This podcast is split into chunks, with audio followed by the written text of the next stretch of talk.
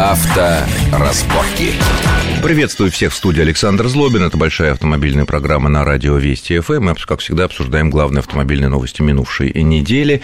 За эти дни пришло несколько сообщений, посвященных тому, как обучаются у нас новые водители, как они получают права, как они учатся водить, знаки изучают и так далее.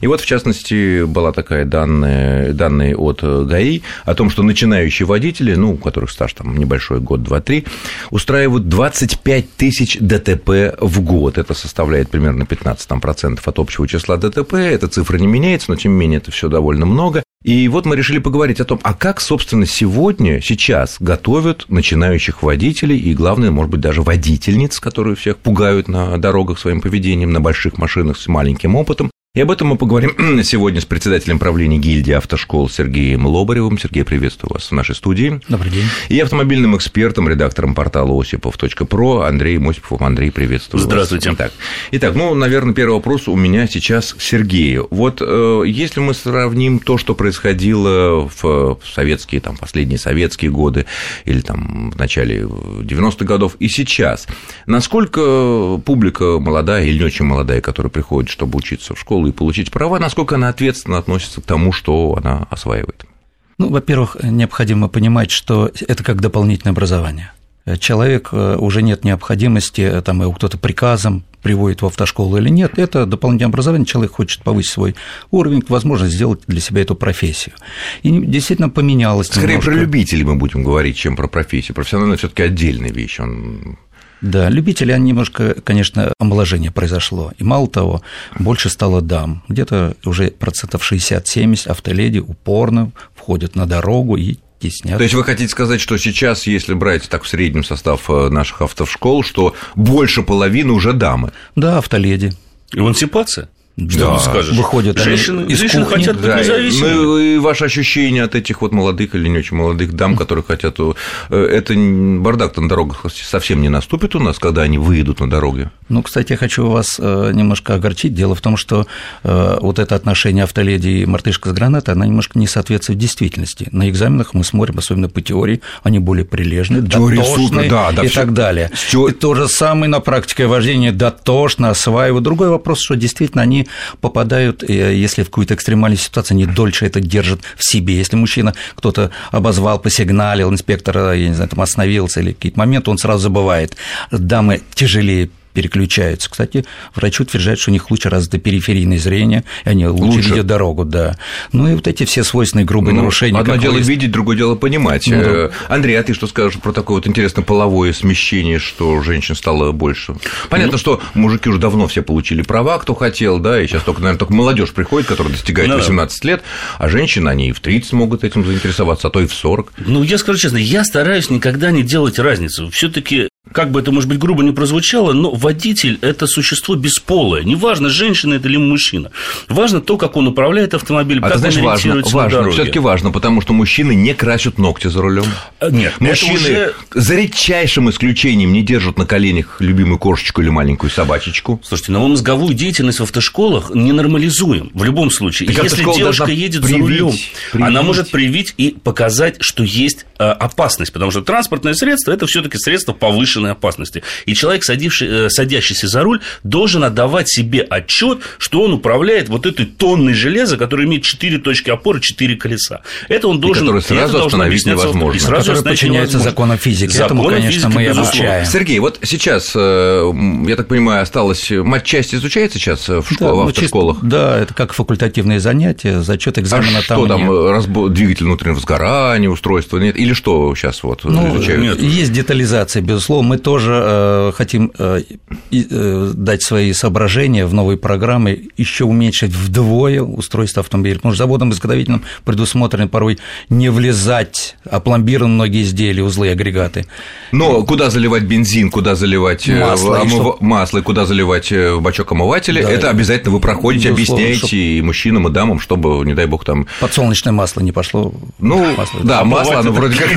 Масло, Масло вроде... масло. А оливковое гораздо лучше. Да. Э, Хорошо, а а теоретическая часть, сколько сейчас по вот утвержденной такой государственной программе должна быть? Теоретическая часть Еще в пределах изучения? 100 часов, но, э, согласитесь, это чисто- Немного. Ну вот как-то странно, 100 ну, здесь часов оказание занять... первой медицинской помощи, больше а, тоже как не правило, но в основном больше сейчас упор дают это э, основы ответственности, безусловно, не только букву, но и дух правил. Потому что мы изучаем, но ну, в основном здесь правила можно изучить за 4-8 лекций. Это как таблица умножения.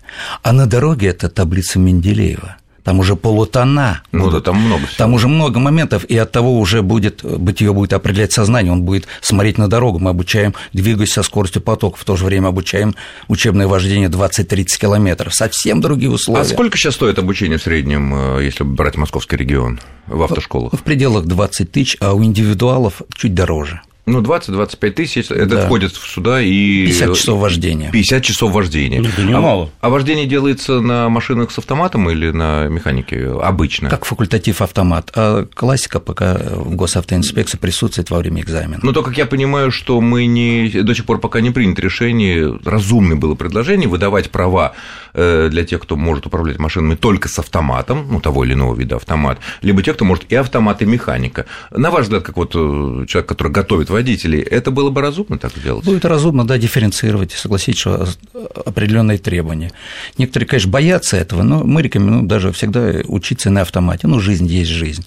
Как Имея... учиться на автомате? На механике? На механике. На механике. На механике. Учиться так, как это проще, даст возможность да. вам пересесть на механике. Если вы же на, автомат. на, на автомате учили, то управление автомашиной на механике ну, это как без водительского удостоверения возможно. Ну, лишние, лишние педали это, конечно, большая. Поговорите с американцами об этом. Там, извините, 80% населения, когда садится за механику, все. Они, у них они ступор, они да, да, педали. Да, да, да. Как? Что делать? У меня же всего две ноги, а три педали. Что делать? Мы поэтому говорим сложнее, да, тем более сейчас на, на отечественных автомобилях. Ну да, переход с механики на автомат, это значит, ну, пару раз случайно нажмем на сцепление наверняка им является тормоз да, во дворе при первом выезде. Ну, я думаю, все Европе, ничего страшного не случится. Ну, а ты считаешь, Международной что конвенции. стоит это сделать, вот такое вот разделение? Возможно, но мне кажется, что самое главное – это подготовка самого водителя. И водитель, вот на мой взгляд, может быть, это, назовите меня старообрядцем, если хотите, но водитель должен иметь управлять любым автомобилем, с механической или с автоматической коробкой передач. Я понимаю, что сейчас э, в таком мегаполисе, допустим, как Москва, где постоянные пробки, автоматы удобнее, эти машины пользуются наибольшим спросом практически во всех э, ценовых сегментах. И, наверное, для облегчения жизни будущих водителей можно было бы ввести такую отметку в правилах и разрешить им учиться на автомате, сдавать экзамен на автомате и так далее. Но при этом э, не должен падать общий уровень водителя, э, как подготовленного к управлению транспортным средством в транспортном же потоке, простите за тавтологию, человека. И вот это наиболее важно. А уж будет ли там отметка только на автомате он может ездить, или он может управлять и машины с механикой, и с автомата, это уже не важно, это вторично. Сергей, а вот вы сейчас, когда готовите водителей, вы уделяете такое внимание важно не только вот э, там правила, понятно, как вот тут развернуться, как это, а вот какие-то базовые вещи, чтобы молодые водители, может быть, не совсем еще опытные, не совсем там, не все большого ума люди, э, чтобы они понимали, что машина сразу не останавливается что полноприводная машина, которая разгоняется на льду гораздо быстрее, чем недоприводная машина, она тормозит точно так же, как любая Несмотря другая. на все свои четыре, э, четыре колеса, которые ведущие. Вот это люди понимают, почему вот иногда мы видим на дороге молодые парни, молодые девчонки, которые такое ощущение, что они этого не понимают, их не научили. Я с вами согласен. Я понимаю, что этого в программе нету, но я... это как-то надо доводить до сознания. Помните, я говорил, есть буква, есть дух правил. Вот эта вот таблица Менделеева – это внутреннее состояние. И поверьте, э, то, тот анализ, который мы делали с молодыми водителями, хотя и упрекают действительно порой, что автошколы э, недостаточно качественно работают, но вдуматься, в течение трех лет он почему-то молодой водитель, Европа два года. И почему-то э, основной упор, почему плохо подготовили? Да поверьте, при нас он законопослушный. При нас он чувствует дистанцию, ответственный, в ГАИ госавтоинспекции. Ну, потому что по рукам, по ногам инструктор, наверное, лупит все таки как-то ну, или ругается. Кто бы не лупил, но при нас он демонстрирует и в ГАИ, он все законопослушный, садится за руль, что в нем это бурлит. Нет, ну первые полгода осторожно перебираем колесами, к концу первого года мы ощущаем, что мы уже шумахеры, мы все освоили. И попадаем в аварию. И попадаем в аварию. Здесь очень важно, безусловно, на наш взгляд, пересматривать саму, э, сами программы, сам подход комплексный к автошколам. Сейчас стараются... А разве вы не можете сейчас э, каждая автошкола или там каждый опытный инструктор или группа инструкторов определить, исходя из своего опыта, что важно передать молодым водителям, чтобы они не только сдали экзамен, но и нормально и безопасно для других ездили. Вы правильно говорите. Нас, к сожалению, почему-то часто загоняют в определенные рамки. Пусть она называется примерная программа, но все равно 50 часов, сотню ему теорию дать, да может он за 60 это усвоит, может быть за 20, а может за 90.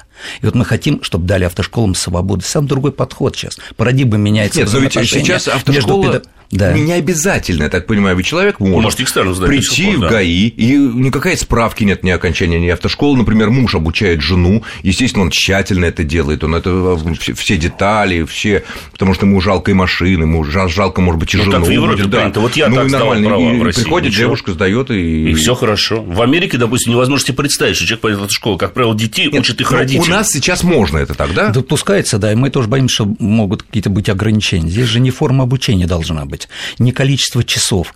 А почему я говорю свобода автошкол? Мы должны выбирать сами, что необходимо для э, начинающего водителя, а может быть ему 70-90 часов, а может быть 30. Вот эти рамки, к сожалению, они э, должны как-то быть убраны. Уже ну, то есть мы говорим о дифференцированном подходе к каждому, каждому абитуриенту, если хотите, конечно. который существует на самом деле в любой стране. Вот в Германии инструктор решает, сколько вам дать. Там есть минимум 20 часов, из которых 4 часа ночью, 4 часа на автобане, остальные, соответственно, как на усмотрение инструктора. То есть инструктор, видя, насколько Твой человек прогресс, способен да? к обучению, э, он уже э, соответствующим образом регулирует количество часов для занятий. Но мне кажется, что тут проблема Но здесь может только... быть элемент коррупции. Он видит, что богатая, богатая, да, нет, у нас, например, богатая дамочка, давай-ка ей 150 часов. А вот тут уже вопрос подготовки инструкторов. И вот он, мне кажется, и есть наиболее острый, когда мы говорим о том, что молодые водители часто попадают в аварию, что они из автошколы выходят неподготовленными. Э, вы можете устроить, государство может обусловить любые рамки и любое количество часов минимальное для обучения, но это не гарантирует, что инструктор, который учит вождению, является профессионалом. Вы Об этом мы поговорим в следующей части нашей программы, буквально через пару минут после короткого выпуска новостей на Вестях ФМ.